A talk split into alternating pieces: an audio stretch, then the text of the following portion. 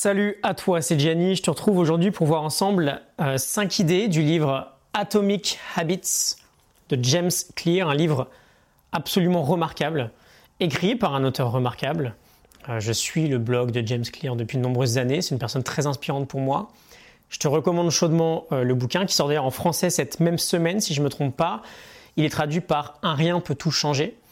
Tu as euh, la Morning Note, la fiche PDF en description, euh, avec les 5 idées que j'ai retenues du livre. Tu peux la télécharger. Je t'ai mis le lien. Euh, on commence du coup avec la première idée, les habitudes, intérêts composés du développement personnel. Alors, cette idée est absolument formidable. Elle représente ce que j'aime appeler la philosophie du 1%. J'avais consacré un épisode entier à ce concept, hein, je te le mettrai en description. La base, c'est James Clear qui nous dit de cette manière-là. Il est très simple de surestimer l'importance d'un moment important et de sous-estimer la valeur d'une petite progression quotidienne. Et donc il nous dit trop souvent, on se convainc que le succès massif dépend d'une action massive. Les progressions quotidiennes euh, d'un pour cent ne sont pas forcément notables ni remarquables, mais elles peuvent être de loin les plus importantes. Je ferme les guillemets, je pense qu'il a complètement raison.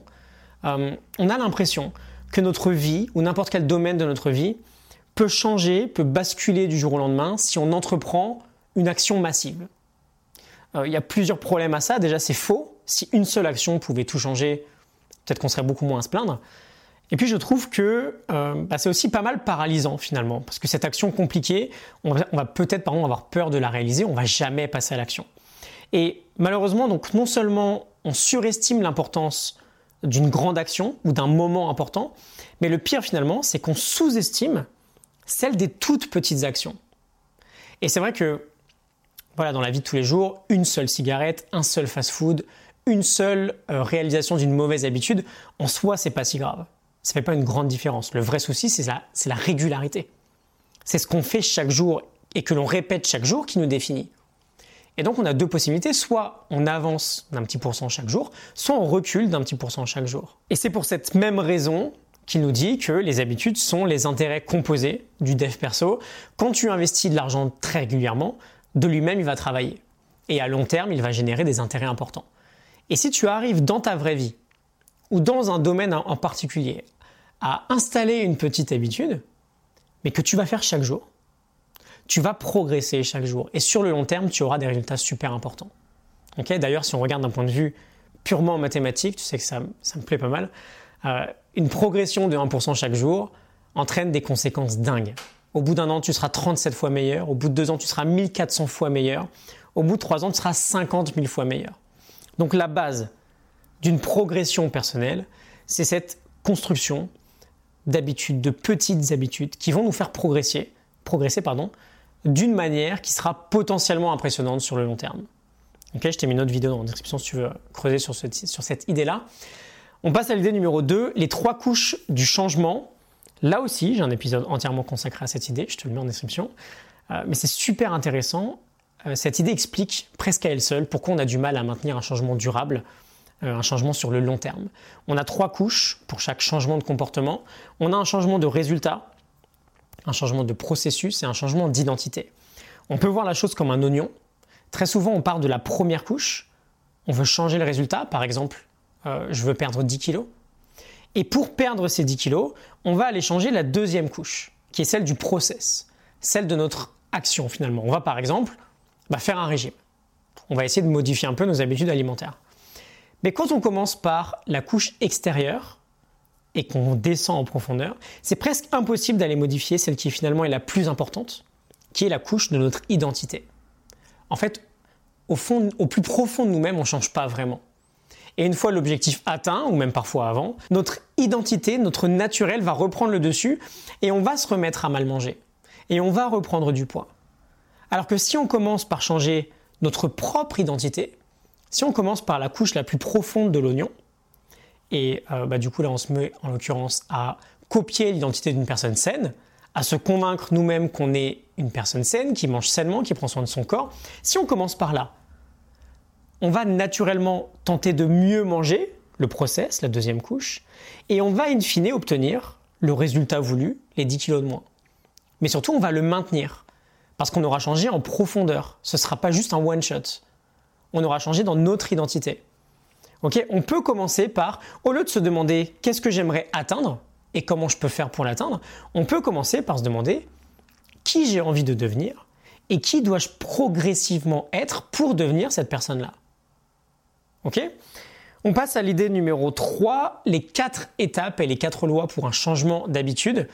On va faire assez court, on a déjà plusieurs euh, modèles pour définir une habitude, euh, pour définir les étapes d'une habitude. On a Charles Duhigg, un autre expert, qui nous parle de signal, routine, récompense. Euh, j'aime beaucoup celui de James Clear qui rajoute une étape, qui nous parle de signal, envie, réponse, récompense.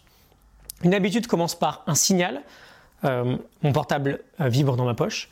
Ensuite, cela déclenche une envie de répondre, un désir de répondre parce qu'on anticipe la future récompense. On veut savoir qui est au bout du fil. On veut satisfaire notre curiosité. Ensuite, on a la réponse. C'est l'habitude en elle-même. On décroche le téléphone. Et enfin, on a la dernière étape, la récompense. On a satisfait notre désir initial de répondre, de savoir qui était au bout du fil, de savoir ce qu'il avait à nous dire. Et donc, ce process en quatre étapes nous donne finalement quatre lois pour changer une habitude on veut finalement optimiser chacune de ces quatre étapes-là. C'est un process que j'utilise en permanence dans ma construction ou ma destruction d'habitude. Si on veut en ajouter une dans sa vie, on va la rendre la plus évidente possible, on optimise le signal, la plus attirante possible, on optimise le désir, la plus facile possible, la plus facile d'accès possible, on la rend simple, plus c'est simple, plus on optimise la réponse, et enfin la plus satisfaisante possible, on optimise la récompense. Et enfin, du coup, si on veut détruire une mauvaise habitude, à l'inverse, on va la rendre bah, invisible, repoussante, difficile et insatisfaisante. Ensuite, idée numéro 4, l'importance de la friction dans notre habitude. Quand on veut construire une habitude, on veut la rendre la plus simple possible. Et quand on veut supprimer une habitude, on va vouloir la rendre la plus compliquée possible. La friction, c'est finalement le nombre d'étapes qu'il y a entre nous et notre habitude. Par exemple, le portable sonne dans la poche, c'est très facile pour nous de répondre. On a juste à attraper le portable et euh, appuyer sur l'écran. Si en revanche, le portable est en mode silencieux, sans aucun vibreur, et qu'il est resté euh, dans le tiroir euh, du meuble dans l'entrée, à l'évidence, on sera moins tenté de le consulter. Donc, l'idée c'est de se faciliter au maximum le travail si tu veux construire une habitude, et de le rendre le plus difficile possible si tu veux supprimer une habitude, de rajouter des étapes. Je pense par exemple, si on prend euh, si on prend la malbouffe, si tu as de la junk food chez toi, ce sera super simple pour toi d'aller la consommer. tu vas dans la cuisine, tu ouvres le placard. Si tu as un désir de junk food en revanche, mais que tu n'en as pas chez toi, tu rajoutes obligatoirement des étapes, tu rajoutes de la friction. Tu vas peut-être devoir euh, sortir de chez toi, prendre la voiture, aller au supermarché, acheter de la junk food, la ramener chez toi. Ce sera plus difficile. Et tu auras plus de chances de, euh, bah, du coup, ne pas succomber et enfin, idée numéro 5, comment notre entourage façonne nos habitudes. On va finir avec celle-ci. James Clear nous dit, j'ouvre les guillemets, nous ne choisissons pas nos premières habitudes, nous les imitons.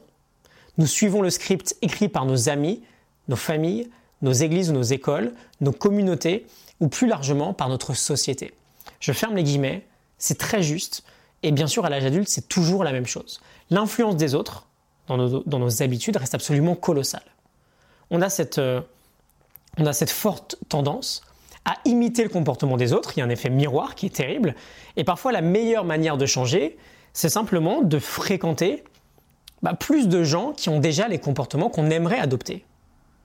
Et euh, James Clear nous dit, euh, on ne peut pas négliger, c'est impossible, on ne peut pas négliger le pouvoir de notre environnement dans la mise en place ou dans la suppression de nos habitudes. Et il ajoute qu'on a tendance à imiter trois euh, trois types de personnes. Nos proches, la masse et les plus puissants. Nos proches, ceux qui nous entourent au quotidien, euh, la masse, la société, on a une conformité sociale absolument folle. Euh, si tout le monde fait quelque chose, on a ce sentiment qu'en fait c'est pour une bonne raison, donc on va avoir tendance à imiter. Et les plus puissants, ceux qui nous inspirent ou ceux qui ont une forte influence sur nous. Donc voilà, on peut utiliser ces idées pour, qui viennent de... Enfin, c'est dans notre évolution, hein, c'est l'idée de la tribu quand on était en dehors de la tribu, c'était un signe de mort à l'époque. Et donc on a cette tendance à se conformer. On peut utiliser ces idées pour nous faciliter un changement d'habitude dans notre quotidien. Voilà. Euh, cinq idées du livre Atomic Habits. En français, euh, c'est traduit par Un rien peut tout changer de James Clear. Je te laisse la morning note en description, tu peux aller la télécharger gratuitement. Euh, je te laisse également quelques liens vers des vidéos supplémentaires qui peuvent te plaire, qui sont sur ce sujet-là. Dis-moi en commentaire quelle idée t'as le plus parlé. Abonne-toi si ce n'est pas déjà fait. Il va y avoir de nombreuses vidéos comme celle-ci qui vont sortir prochainement. C'est du sérieux ici, hein. c'est du très long terme. On arrive bientôt à 400 épisodes. Euh, le but général ici, c'est d'optimiser sa vie pour atteindre son plein potentiel. C'est finalement de mettre en pratique cette philosophie du 1%. Ok, j'espère que ça t'a parlé, que ça t'a inspiré. Je te retrouve très bientôt pour un nouvel épisode. Excellente journée à toi, à très vite. Salut.